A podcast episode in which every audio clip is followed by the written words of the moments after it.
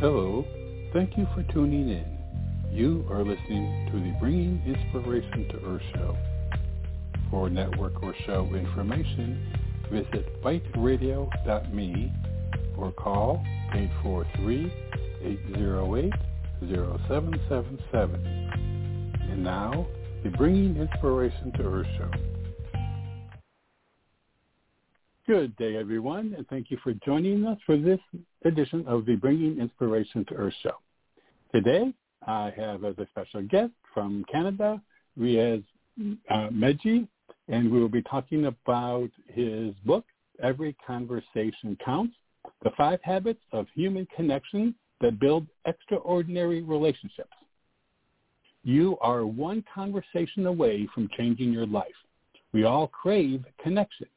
We were never meant to live alone or communicate only in likes and retweets.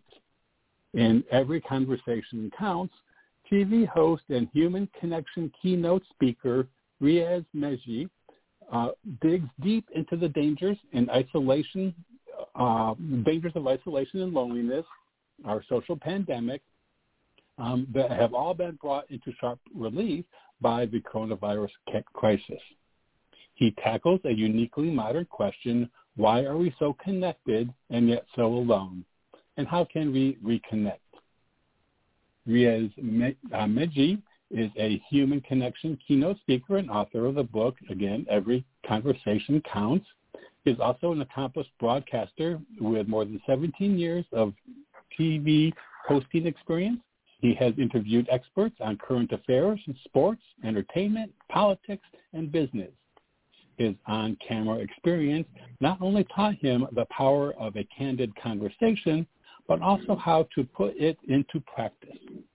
For more information, you can visit his website, which is riazmeghji.com, and that's R-I-A-Z-M-E-G hji.com. And you can also just t- go to any browser, type in every conversation counts, and he'll pop right up there for you. So with that, I'd like to welcome Riaz to the show. Good day, Riaz. Robert, thanks for having me on. It is my pleasure. I'm looking forward to our conversation and, and making this one count. So um, let's first start with uh, what inspired you to write this book? The inspiration behind uh, this book really started in 2012. And it was three days before giving a TED Talk at uh, Simon Fraser University where, oddly enough, I uh, got a business degree before I defected into broadcasting and interviewing people for a living. And three days before this talk, a friend of mine who's a, a professor at the university said to me, what's the title of your talk? And he said, you know, I, I'm guessing you've got some great stories to share from the interviews that you've had. But what's the title? What's the big idea you want to share and hope people take away from the time you spend with them? And when I started to take inventory over why I do what I do for a living, I really doubled down and looked at the passion and focus of the science of how and why we connect. And those three words, every conversation counts, not only became the title of the talk, but became such a clarity and mantra of how to operate on a daily basis and look at the potential of what could happen in any given conversation.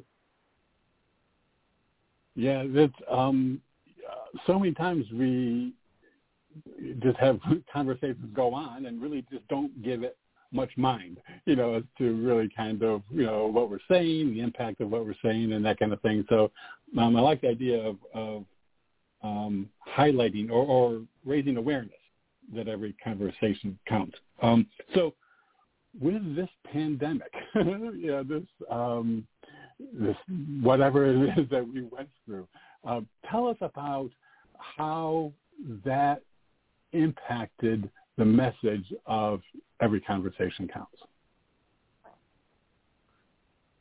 For me, it made it more urgent. I mean, this pandemic has identified many things.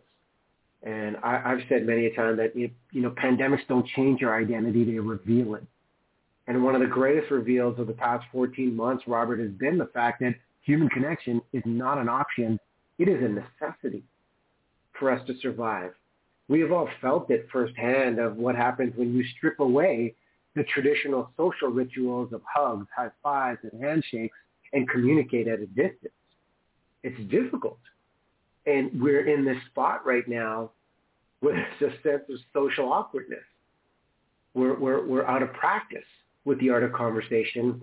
And what the pandemic also revealed is a big social issue that existed well before COVID that not many people talked about, and that was the existence of this challenge of loneliness, this perceived lack of meaningful social connection in people's lives. And I I think people didn't talk about it because there's still a stigma and embarrassment to speak up and say, I have nobody to talk to. And now those conversations of convenience that we may have had at the water cooler or at the office or maybe on the sidelines as our kids played sports together, those all disappeared. And I feel the conversations have become so much more real with the top of mind topic being the psychological struggle each and every one of us has experienced. And if there's a silver lining from this all, I hope it is that the conversations are that much realer on a daily basis of where people are at and what they really need. Yeah, um, you know, it's so true that you know it. Uh, this period really highlighted um, the importance, um, the the need for for that human connection, and you know, it's um, and again, uh, like you said, you know, the, either the office water cooler or the high fives or the handshake, those were things we just took for granted. I mean, those were, you know, those were contact that we, you know, really took for granted that um, now, I think from this point forward, we're going to look at it differently. Um, so do you feel that um, this heightened awareness is going to help improve the the quality of conversation, or maybe or just the awareness of um, contact, maybe not take it for granted so much? I believe it's going to make us appreciate the little things much, much more. And when you when you talk mm about the, uh, the the touch points with contact, you, you know, when we strip away those high fives, handshakes, and hugs. There, there's been great science on the touch and sensory deprivation and what that can do to help. Well, I guess it's not a help, but the challenging reality that it increases stress, anxiety, and depression. So I think it's going to make us uh, have a heightened level of awareness of what all these little things really do for us. And not only for ourselves in the importance of prioritizing self-care, because you know, Robert, in our daily conversation. So I, I could say to you, you know, how are you, Robert? And, and you, you could give me an answer where you're at. But I think a, a valuable question is, you know, how are you taking care of yourself, Robert? And that answer, mm-hmm. that priority, I hope stays that people really focus on how they recharge the batteries. Because if you can do that, you can be much more intentional and bring so much more to the conversations to possibly help somebody else and reach out to them and lift them up, given the struggles are, are really a reality that there is no one size fits all. Everyone's got a different set of circumstances, and we need to take care of ourselves so we can take care of our our, our people in our lives. Yeah, yeah. That question, changing that question to you know, what are you doing to take care of yourself from just how are you're doing, that that would stop, I think, most people in their tracks. You know, because they're you know, people are used to how you're doing. And then there's that, you know, you know, semi-automatic response. Oh, I'm doing good. How about you? you know, or I'm doing fine. You know, um, versus you know the idea of you know what are you doing to take care of yourself? It's like, hmm, you know, I think that was gonna that in itself will get people to take pause. Yeah, and even building on that, Robert, of the general and accepted greeting of "How are you?"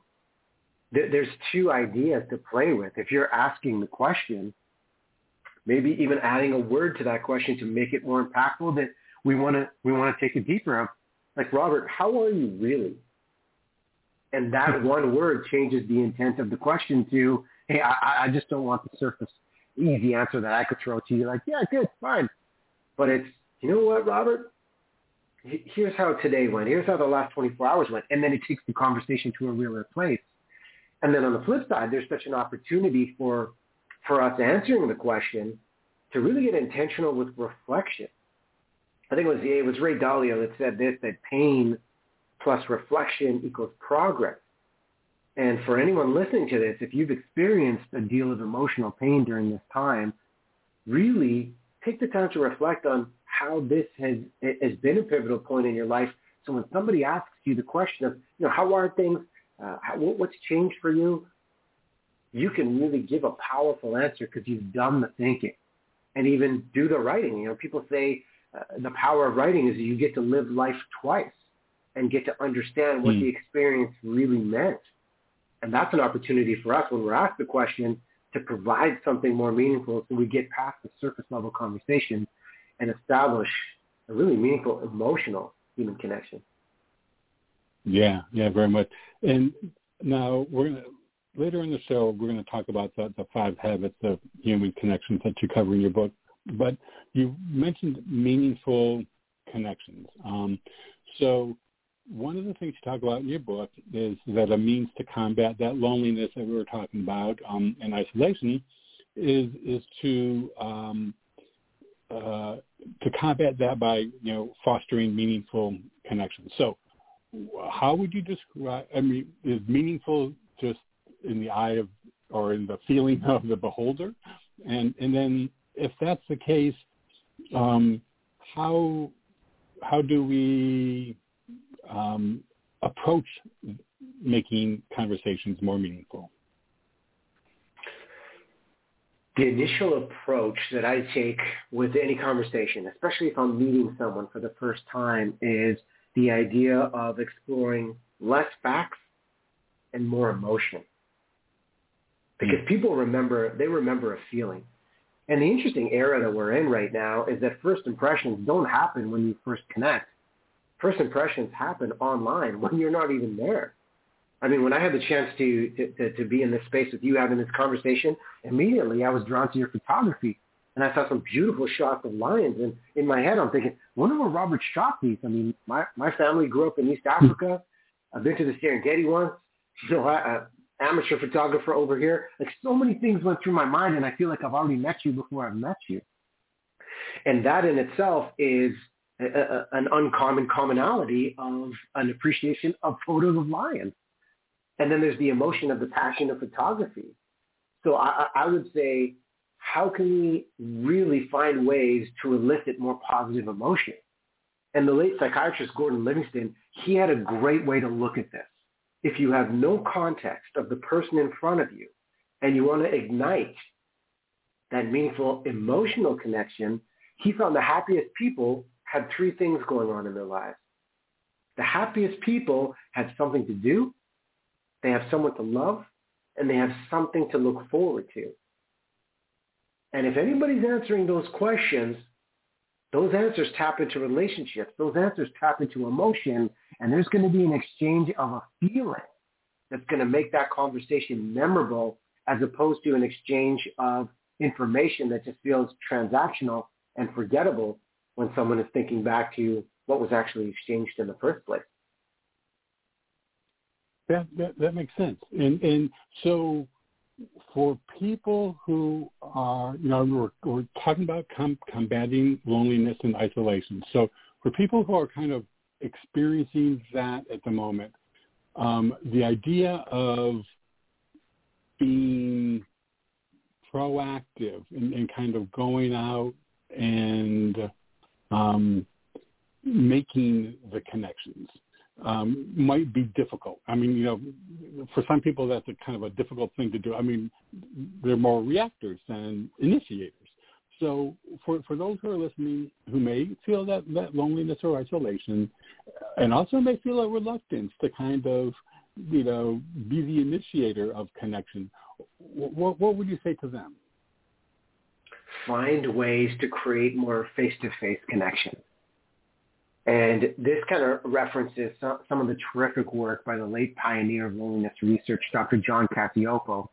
And when he looked at the primary cause of loneliness, and, and there's so many reasons why, why someone could feel emotionally isolated.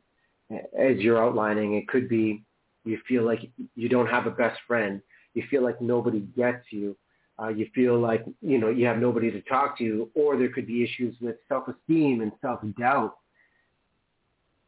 If we can create, and especially through video, there's a lot of reliance. Convenience in many ways has become the enemy of connection because we use text, we use email, and we miss out on the opportunity to see each other and feel each other's energy. And Dr. Cacioppo really looked at the idea of even if you're at a distance, create opportunities to connect through video if you're not doing it in person. And obviously video is the primary uh, medium right now as we're, as we're attempting to be safe coming out of this. That's step one. But step two is really looking at, like, Robert, if you were checking in on me to make sure if I was okay, uh, and you, you were almost uh, being that supportive therapy to help me work through something, yes, that's important, but that won't solve the problem altogether for us to really break through this, there has to be a mutually beneficial relationship of contribution where I need to feel like I'm contributing to your life and I'm making a difference in your life as well so I don't feel I'm just draining your energy. So I think mutual care comes into this and finding people where you can, you can equally contribute to each other's lives. Yes, there has to be a willingness on both parts, and there also has to be an intention and willingness to put yourself out there have these face-to-face conversations, ask these questions, and make an effort. Because the tendency that I've heard in working with leaders is that we're exhausted and the tendency to retreat is becoming more comfortable because we're out of practice with conversation. So it really starts with how we can seize the moment, put ourselves out there, ask the questions, and, and, and just be as meaningful as possible with the emotion and connections we want to make. Yeah, now I, I have to say that um, watching your YouTube videos gave me a really good um, idea of, of who Riaz is, and uh, so that was it was a really that was a really a, a great way to when you said you know to check up on see who, who you are. I did. I wanted to get a sense of, of who I would be talking to today. So, but um, mm. but that those are very very helpful videos you have, by the way, for for people to listen to watch as well. Thank you. So, so now one of the things that um, you talk about is the intro to your book um, is basically says, "Look at you versus look at me." So, tell us about um, that approach um, when it comes time for making those meaningful connections. Yeah, you know, I love that you brought this up because yesterday, my two and a half year old son, uh, Nico we were out at the park, and as he's playing, he's screaming, "Look, look, look at me, look at me!" and it reminded me of this sentiment that as when we are children, and if we're fortunate enough to you know have our parents and, and, and have a loving support network, that's what happens. We're conditioned to gain and get all of this attention that feels so good coming up. But as we as we get older and as we evolve and as we look around in our relationships and meet new people, everybody's had some sort of different upbringing. And some people have less attention than others. And this idea of, for years, you know, I, I would I would focus on, you know, what's the thing I could say? And now it's what does this person need to hear? What does this person uh, need in terms of support right now? Putting that focus forward is crucial because not everybody's going to ask for help. Not everybody's going to open up and tell you how big their struggle is in their life. But the leaders, you know, Robert, in some of the interviews I would do on television in my career, the most impactful ones had nothing to do with what I said. It was the questions I could ask to unlock something from that person where they could share something of, of just huge value in their life. And they would walk away saying, you know, I really enjoyed, you know, Riaz's presence it, it had nothing to do with my presence. It was about courageous curiosity and extended curiosity because I feel like we pull up short because everything's so easy to obtain information, especially online. So this idea of look at you uh, really emphasized the importance of how our curiosity, our authentic curiosity can lead to unexpected connections. Yeah, excuse me. Um, you know that is you know that's the one thing I think that you know when it comes time to um, make those connections, you know, to initiate those connections, you know, if, if you take that approach of focusing on the other individual, you know, and, and what their needs and, you know, desires and, you know, just what it is that you can help with would, would, would really uh, definitely show your, um, your empathy, your, your concern, and, and also help guide the conversation because you really get a, a good idea of kind of where they're at and where they're coming from when they start talking about themselves. Mm-hmm. And to build on that, yeah. I've, I've come to just realize that there are three questions we all ask ourselves when we meet somebody for the first time. And those questions are, do you care about me?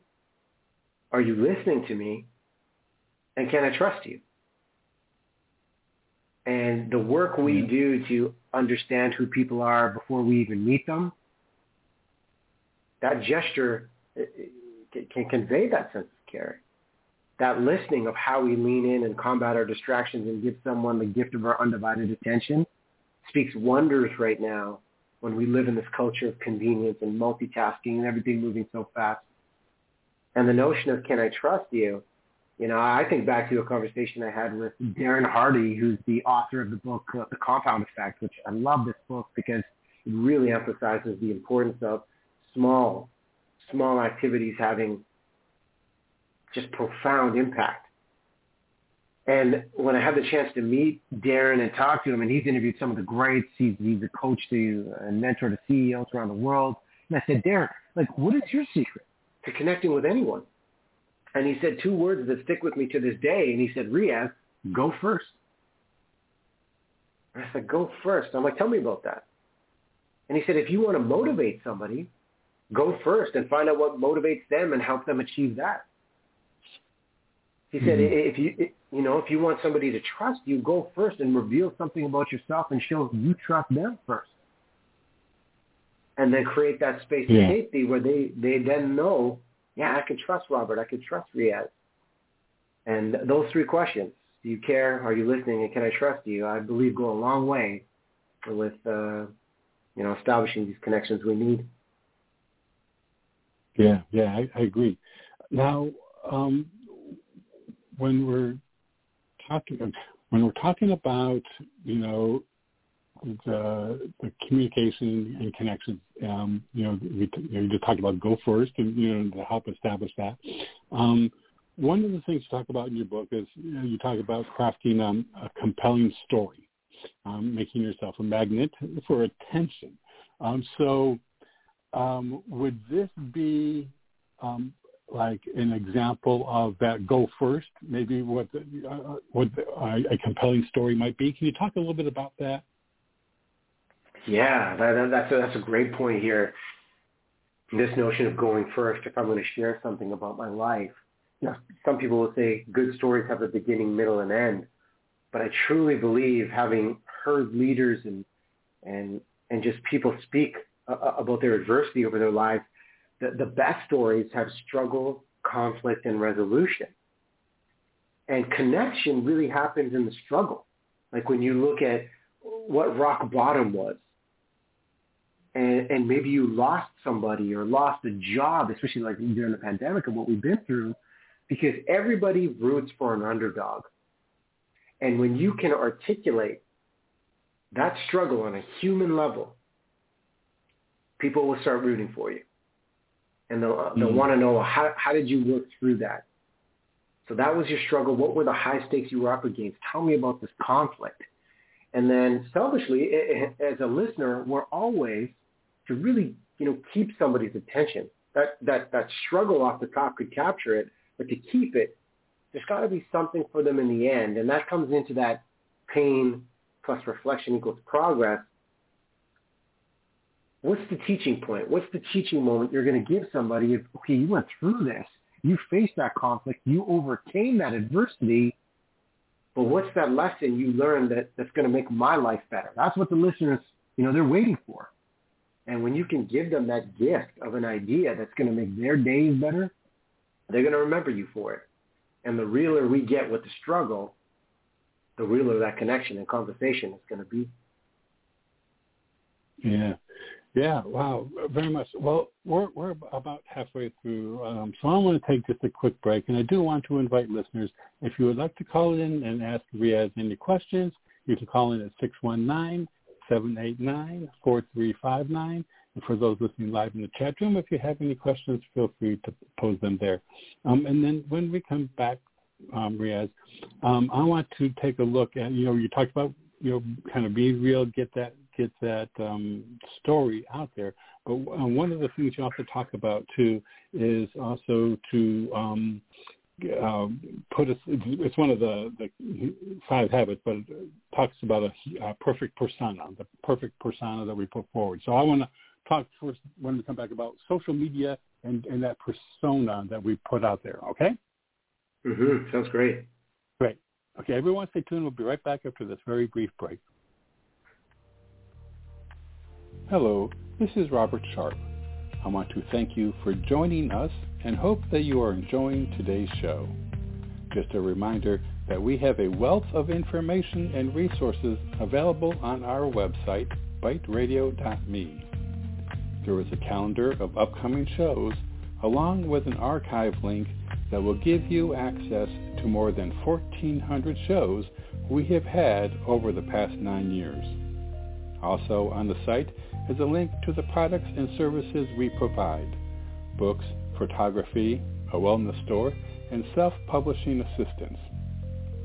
Our show is a free podcast on iTunes, Blog Talk Radio, iHeartRadio, and TuneIn.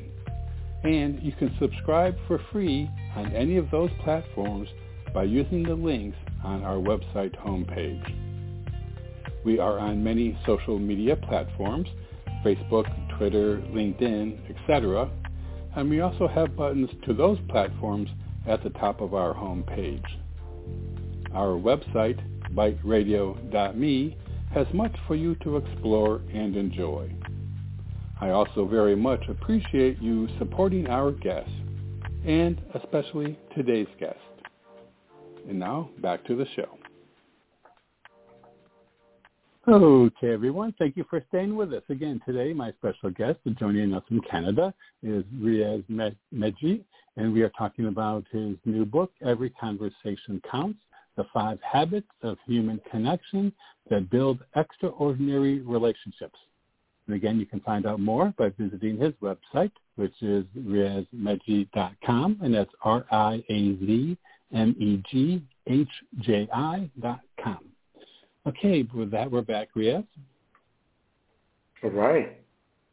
Great. Well, you know, I've noticed in the first half of the show we got a lot of threes, like the uh, what what uh, major you know um, people, some of those people you interviewed talked about as far as you know what do leaders do the idea of to do to love or to look forward to something as far as um, you know eliciting interest. Uh, and also the three questions, do you care? Are you listening? Do I trust you?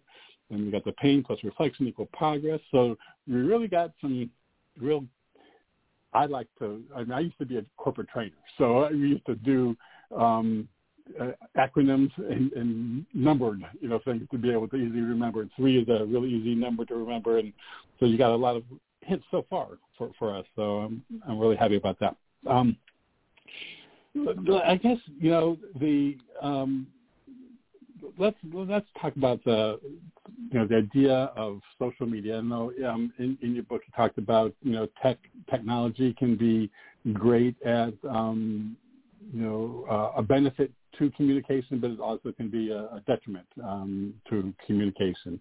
So can you tell us a little bit about um, your view of social media in that you know that positive and you know upside and downside of it, and then the idea of, of a pers- the persona that we put out through that kind of media. Mm-hmm. Yeah, social media really has become this double-edged sword. It gives us an opportunity to check in with people and, and see what they're doing but the challenge of it is sometimes it becomes a competition. And what we're posting is we're just trying to keep up with each other.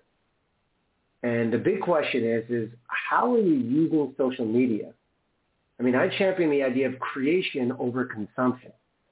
If we're using it to create conversations and ask interesting questions and have connections like this, where we're, we're in a, a podcast space virtually having a meaningful conversation like this, Robert, you know, that's a win.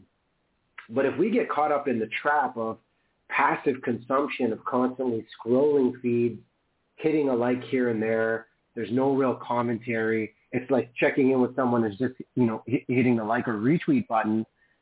That's going to end up leading us to feel more isolated, more inadequate because we, we get trapped in a culture of comparison. Mm-hmm. So if we're going to use social media the big idea I really wanted to double down on in this book and even in our conversation here is how do we get intentional with creation over consumption? Because there are powerful things that can come from social media if used in the right way. Okay, so when you're talking about creation versus consumption, you're talking about just in the in the case of social media, posting, um, creating posts as well as engaging others in others rather than just being like a passive uh, consumer or, or receptor of or consumption. Exactly. Yeah, like if you're going to post something that, that, that is a great idea that, that you believe really resonated with you and could help the audience, throw out a call to action with a question to get the audience engaged so there's a nice, healthy back and forth. And even spending 15 minutes a day just checking out what other people are doing, but really dropping a meaningful comment if they're celebrating a, a, a milestone. you know, you, you talk about the power yeah. of threes. I'm gonna, I'm gonna, I'm gonna give you another one. And this is, you know, what kind of stories that that people are sharing. There's three really big narratives that that I've noticed that that stand out, and it's trials, transitions, and triumphs. And if somebody's done something for the first time, hit them up in the comments, celebrate with them, ask them, you know, how, how that actually felt to do that for the first time. If they're transitioning jobs or moving to a new city, you know, dive in, yeah, celebrate them and understand, you know, what what's that like? What do you need help with? And then the triumphs, you know, there have been some great success stories that have come out of the the, the pandemic. Uh, I really champion the idea of, you know, what, what's your best tip of how you were able to accomplish that? And that is us not being passive consumers, that is us caring and showing genuine interest to learn and maintaining, I guess you could say, a beginner's mindset. And that, that is the hmm. greatest uh, idea, I think, in any conversation. If you want to make every conversation count, ask yourself, how do I maintain a beginner's mindset in this to learn something, maybe do something differently, and possibly have a productive dialogue or even productive disagreement to, to, to reach a new common ground with somebody. But that takes humility to ask yourself, what am I going to learn here? Yeah, yeah, it it, it does, it, and um, I find it.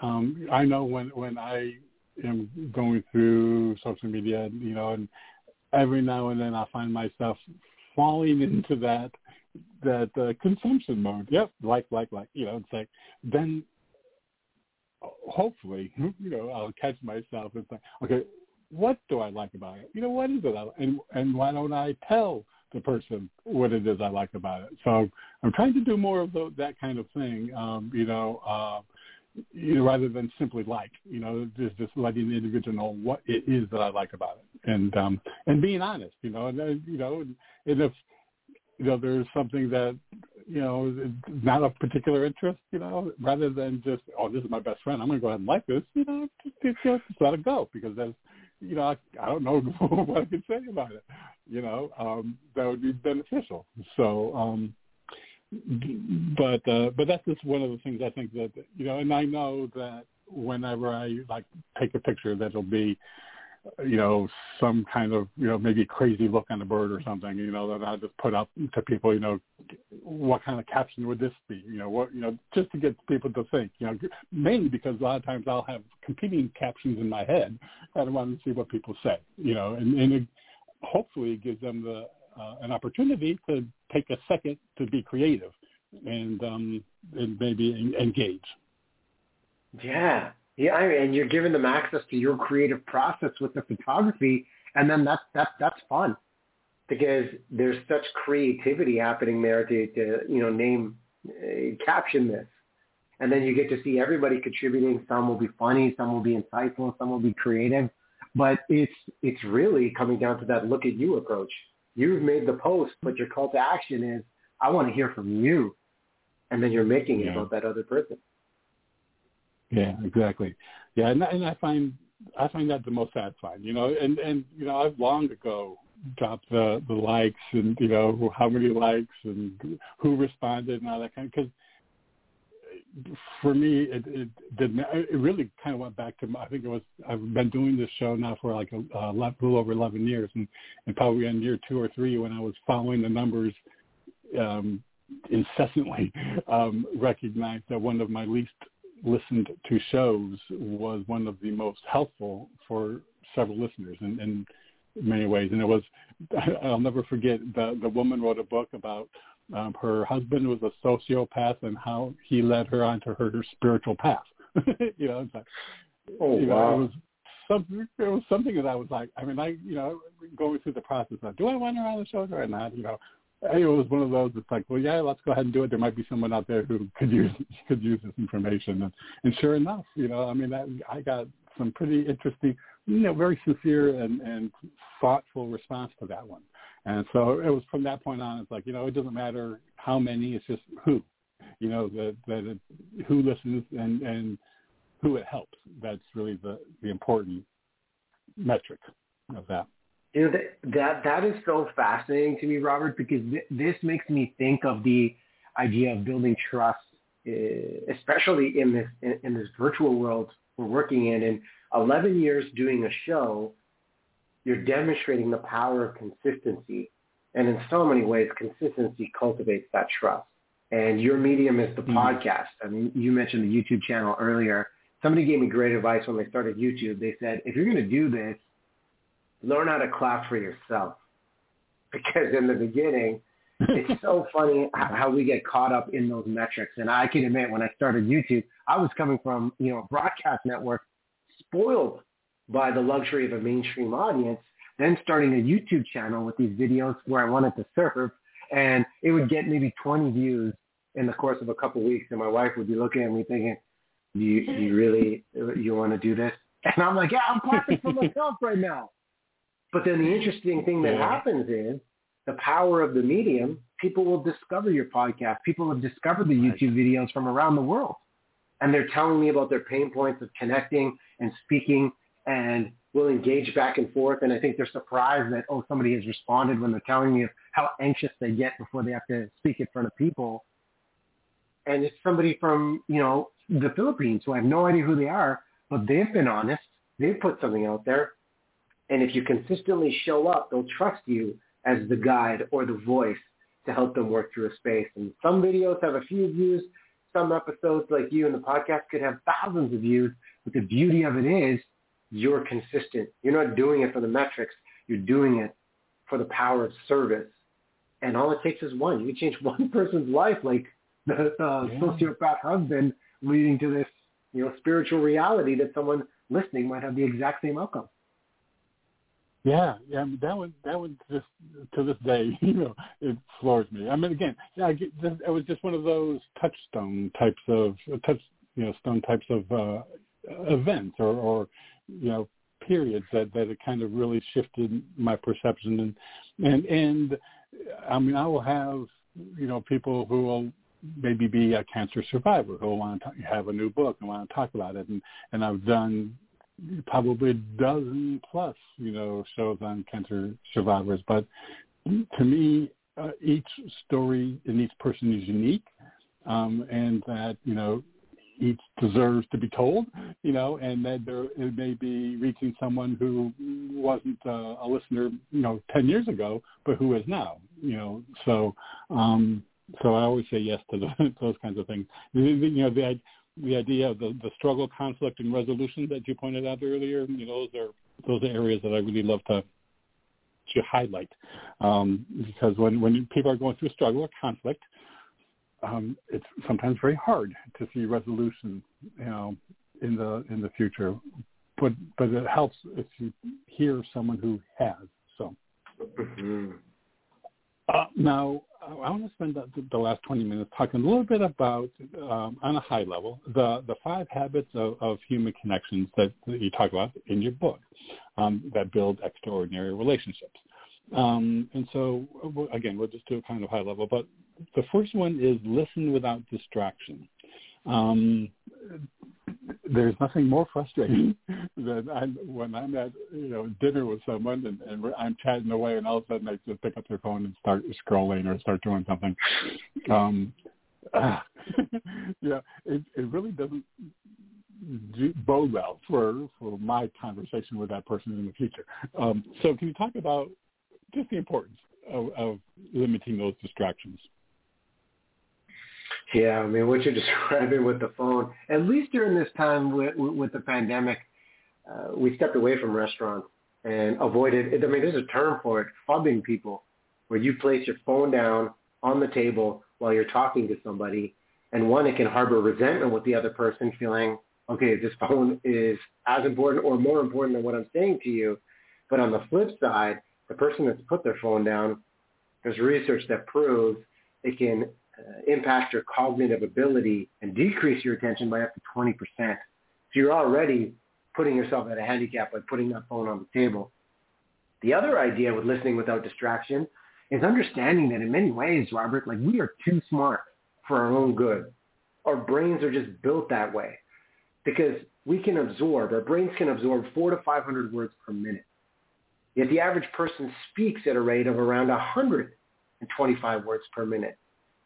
So if we're not intentional with recognizing the distractions of technology, of multitasking, the emotional distraction when we disagree with somebody and close ourselves off, or even the idea of just having this agenda in our mind or the questions we're going to ask and we're not even listening, we're just waiting to speak, we're going to miss out on that opportunity to really hear something powerful. So this really comes to the idea of becoming aware of what are the distractions on a daily basis in everyday communication, pinpoint them, and then start picking them off one by one. And when you do that, you'll empower yourself to truly give somebody the gift of your undivided attention. Okay. Now, it kind of leads me into number two, which is make your small talk larger. So now we we're all we all kind of know what small talk is. Um, so is this what, what do you mean by making it larger? More quantity or more in depth? Yeah, depth, in depth, and this really speaks to the emotion piece that we talked about earlier about less information and finding more emotion. Because the common threads of what everybody talk about, everybody talks about, is career, it's health, it's relationships. And if you tap into their relationships, emotion truly, truly lives there. And the important part about how you make your small talk bigger is also documenting those small things. And we kind of touched on this too. Those small things that they'll give you, those small details. Maybe it's about you mentioning my YouTube channel. Uh, maybe it's the small thing about, hey, uh, where you shot those lions and those like small ideas that come out of the conversation, document those.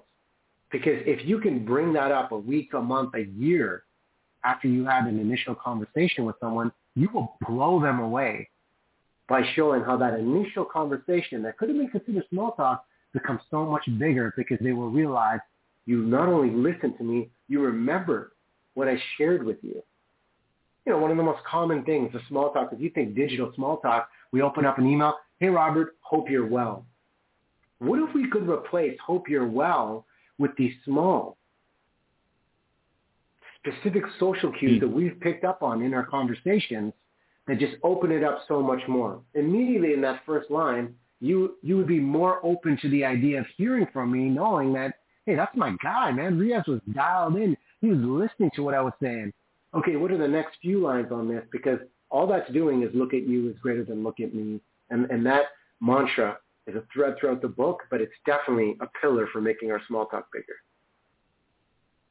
Okay. All right. Yeah, I, I, I recognize, you know, when someone brings up something, you know, that I've said, you know, you know, long time ago. And it just it, it, to me, it, it not only has that, you know, oh, you were listening and that you remembered, but also the the fact that what I said had an impact enough to be remembered. You know, mean, and, and just recognizing that every day when I'm talking to just maybe even someone in passing, you know, on the on the street or in the grocery store, you know, that that particular conversation can can make an impact, and and mm. and, and we don't know we don't know the impact, correct, that it can make. Absolutely, the crossroads that you could meet somebody at, you have no idea what could be happening that day or what's happening in their life, but the energy you bring, the curiosity you bring, could be a complete catalyst to where they're at. And even if that that that yeah. meetup I've met people where there's only been like three, four, five conversations in my life where they've had a profound impact. It's it can happen at any time. Yeah, yeah. Now um, we we have a, a few more, uh, three more um, of the five habits. Um, I do have somebody in the chat room. I mean, in, on, online who has a question. So you know, I was going to wait till we go through all five, but let me go ahead and take that call because it may be something we're talking about right now, and then we'll, we'll finish up. So caller from the 408 area code, can I get your name and location, your first name and location? Hello? Correct. In California, yeah, I'm sorry. You're, you're, I'm sorry, you, okay, your name is Greg? Yeah, Craig. Yeah, I'm sorry. I didn't even realize was Craig. right now. Craig from California. Okay, Craig. You, you have you have a question there for Riaz? Uh, yeah, I just wanted to just jump in there with them and just kind of flow with them and see what happens, you know. Well, Correct, do you have a, a question? A question in particular, though, Craig? Well, it's not really a particular. It's just that I'm listening, and I wanted to be a mirror and see if I can reflect some of that back. But hey, I didn't know what kind of program it is. Okay, yeah, yeah. Right now, I want to kind of get through um, those and um, the, the rest of them, and you know, I don't really want to make it a, a three-way conversation right at the moment. Okay. Yeah, that's fine. Yeah, that's great. Yeah. Okay, great. Okay, great, great. Okay, um, so uh, okay, so we had um, we had listen without distraction was one, and number two was make your small talk larger. Now three we do touched on is put aside your perfect persona. So is this a matter of just um, exposing our vulnerability to others, maybe? Yeah, this one, you know, when we touch on the, the notions of going first and sharing our transformations, those are two big ones. And the other thing that I would add for this habit is conveying, you know, some people will say, well, well how do you know it, it's the right amount of vulnerability? And when does it become oversharing? And some of the research I discovered really looked at the psychological concept known as the Pratfall effect that doubles down on the notion of conveying credibility before vulnerability if you want to establish that connection. Because what happens is if people see you as a trusted leader or a trusted friend that you put in the work, that idea of vulnerability will create a candid space. It will draw them closer. But if you're in a space where people are questioning your competence to begin with, and then you floor the gas pedal with this vulnerability, what that'll do is create distance instead of connection and then mm-hmm. it'll be construed as the overshare. So when we're doing this, uh, think about who's in the room. Think about what they're ready for and consider how they're perceiving you. Do they see you as competent? Do they see you as the authority? Do they see you as a leader? Do they see you as a trusted friend? And if they do, your vulnerability and putting aside that perfect persona will start to unlock some powerful places. So the the idea um, of I'm looking at thinking of perfect, you know, persona versus um, credibility. So, I mean, is there? I mean, can can we have? Can we establish that credibility? Um, you know, without um, having to appear perfect. Yeah, absolutely. I think you establish that credibility by, for example, what you've done with the podcast for 11 years, consistency okay. can establish that credibility. You don't have to be perfect, but you've showed up to the point where you're a trusted guide for people to extract these insights. You know, I'll, I'll give you an example. One that really resonated with me just because I'm a big Will Smith fan. I recently saw him on social media reach out and this went viral of him saying, I'm going to be real with y'all. I'm in the worst shape of my life. And he's known in his movies of having this, you know, chiseled body, he's in great shape. And he's, you know, for his standards, he's totally out of shape. And he showed a real side of himself. But what he did was he inspired other people to share the fact that they're out of shape too. Like who's in shape during the pandemic? It almost gave permission to just show off your real body. But now he's about to put in the work again to get back in shape and he's inspired people to go after a personal transformation on their own. And I think opportunities like that, Will Smith has his fan base, love him or, or, or hate him, wherever you stand on Will Smith, he has a fan base. And he has mm-hmm. respect because he's been there for years doing what he loves in the entertainment business. That he opened up and used social media for good to show a real side. And what that did was inspiring others to follow follow suit. He went first. And that's a big part of this yeah. putting aside our perfect persona.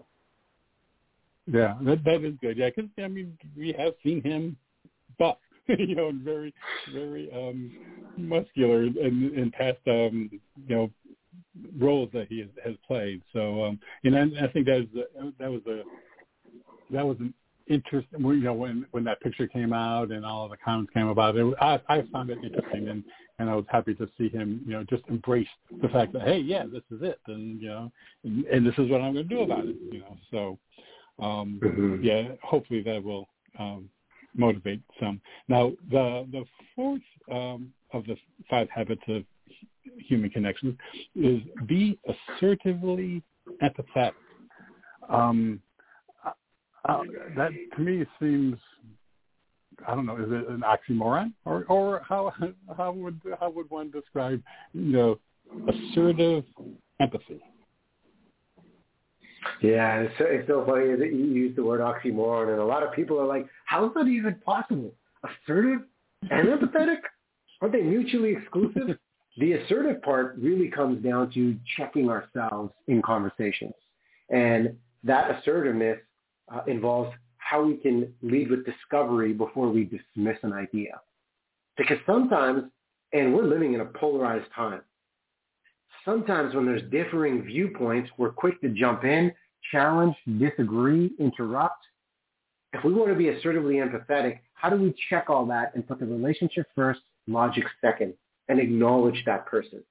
Even if we disagree with them, acknowledge them. Understand that point of view and focusing on what we can agree on with what they're sharing. And what that allows us to do we're putting the focus on them. We're assertively checking our own emotional distractions. But what that allows us to do is create a, a safe space for us to explore new possibilities. And you know, there's some research that the University of Wisconsin did years ago. You know, how do you create that safe space, especially when things get heated? And they said one of the most uh, useful ideas is the use of I statements. That you know what, I, I'm getting frustrated. I'm feeling exhausted. You know, I should have known better. And we could even use our questions with, with I statements and use I questions. You know, what's the question I failed to ask to understand your reality? How could I show up for you better in this situation? And when we do that, we create a dynamic where regardless of the challenge or the debate or the topic, we create a synergy where we're on the same side against the problem. So it would be you and me, Robert, versus the challenge at hand, at hand instead of me versus you. And when people know mm. we can be on the same side, that form of assertive empathy will lead to some powerful breakthroughs. Yeah. I can see they, they coexist. they can clearly coexist. Um, now, the, the last of the five habits was uh, make people look famous. Um, and, and I noticed um, in your book you made mention that your, your dad made people feel like a million dollar bill. And so mm. I hmm. couldn't help but think that some of that um, dad, you know, value system kind of made its way into the, the five habits. So can you tell us a little bit about that, you know, the idea of making people look famous or, you know, I guess that kind of goes back to the, um, you know, look at you kind of aspect. Yeah, it's definitely look at you. And this habit of making people feel famous taps into the the place we're all in right now. And psychologist William James, he, he said this best, that the deepest principle in human nature is the craving to be appreciated. We all need a champion and cheerleader in our corner that truly sees us, that appreciates us, that recognizes the contribution we're making. And sometimes what happens, even though our intent might be pure, Robert, is that we stop short by just saying, hey, great job. Like if somebody heard this podcast and said, hey guys, great job on that conversation on human connection. I appreciate the, you know, the reach out and the comment, but at the same time, I would have a sense of curiosity of what made it great. What was useful for you? So th- this habit, if there's one thing you can take away for it and apply it in a conversation today, tomorrow, next week, is how you can practice specificity with your praise to make it specific. And someone might say, you know what was great about that conversation? When Robert said he's been doing this podcast for 11 years and you guys talked about consistency, cultivating trust, and showing up on the regular, that really resonated. So let's make that praise specific. Let's make it personal. Of here's why it resonated. Here's what I'm doing differently. Let's make it urgent. Let's not wait to give somebody that comment. Let's jump in. If you see it, if you believe it has a, a powerful uh, effect, let that person know. And above all, make it public. That's the beauty of social media to celebrate our champions and recognize efforts being made. And that's what's going to lift people up and let them know you are an all-star. What you're doing is making a difference. And during the pandemic, we've had our heads down just trying to survive in so many levels. We lose sight of the impact we could have in any given conversation. So how can we be specific with our praise to make people feel famous and really lift people up? Yeah, yeah, yeah. I I, I try and practice that. Like, like I mentioned, you know, trying to engage more with with my feedback, you know, and like, oh, you know, that I love the shading of that picture that you took, or you know, she has your that that baby has your eyes, like that kind of thing, you know, um, just to um, just to to let people know exactly what it was like that that um got my what captured my attention. So, gosh, we're already down to the end of the show, Riaz. So, um, for people who want to find out about the future of human connections, which is part three of your book, they can get your book and, and read that. And uh, talking about the virtual world and, and the future is, is human. So, I, I guess in closing, Riaz, um, what is it that you hope that um, people are going to take away from reading Every Conversation Counts? My sincere hope is that the book inspires people to break out of autopilot mode with how we communicate and build relationships and get intentional with the little things. How we listen, how we lead with curiosity, how we bring uh, a candid sense of self, putting aside perfection, you know, leading with that empathy. and we know assertiveness and empathy can now coexist and, and giving people the power of your appreciation with specificity and that takes intention. So I hope people get intentional with their communication and just break out of autopilot mode. Great. Well, I, I know I have learned a lot from your book, and um, I know that will be influencing my communication, and, and so I really want to thank you for that. So I want to thank you for your time today. I really enjoyed our chat, and I'm sure that our, our listeners did too, and got a lot from our conversation. So thank you again, Riaz. Robert, thanks so much, not only for having me on, but for reading the book and taking the time to go through it. I really appreciate it. You're very welcome. Um, again, everyone, today my special guest joining us from Canada is Riaz Meghji, and we have been talking about his new book, Every Conversation Counts, The Five Habits of Human Connection That Build Extraordinary Relationships. And again, you can find out more by visiting his website, which is riazmeghji.com, and that's R-I-A-Z-M-E-G-H-J-I dot. And like I said, you can always just uh, go into your favorite browser and type in every conversation counts, and you'll get quite a few links um, to Riaz. So everyone, I want to thank you for joining us for this edition of the Bringing Inspiration to Earth show. And until we meet again, thank you for tuning in. You've been listening to the Bringing Inspiration to Earth show. Remember, our show is available as a free podcast from Blog Talk Radio, iTunes, TuneIn, and iHeartRadio. To follow our show, visit our homepage at biteradio.me and select the platform you use most. You can also find us on Facebook, Instagram, and Twitter at BITE Radio Me. Until we meet again, remember to be a bright light by bringing inspiration to your world and to the lives of those you touch.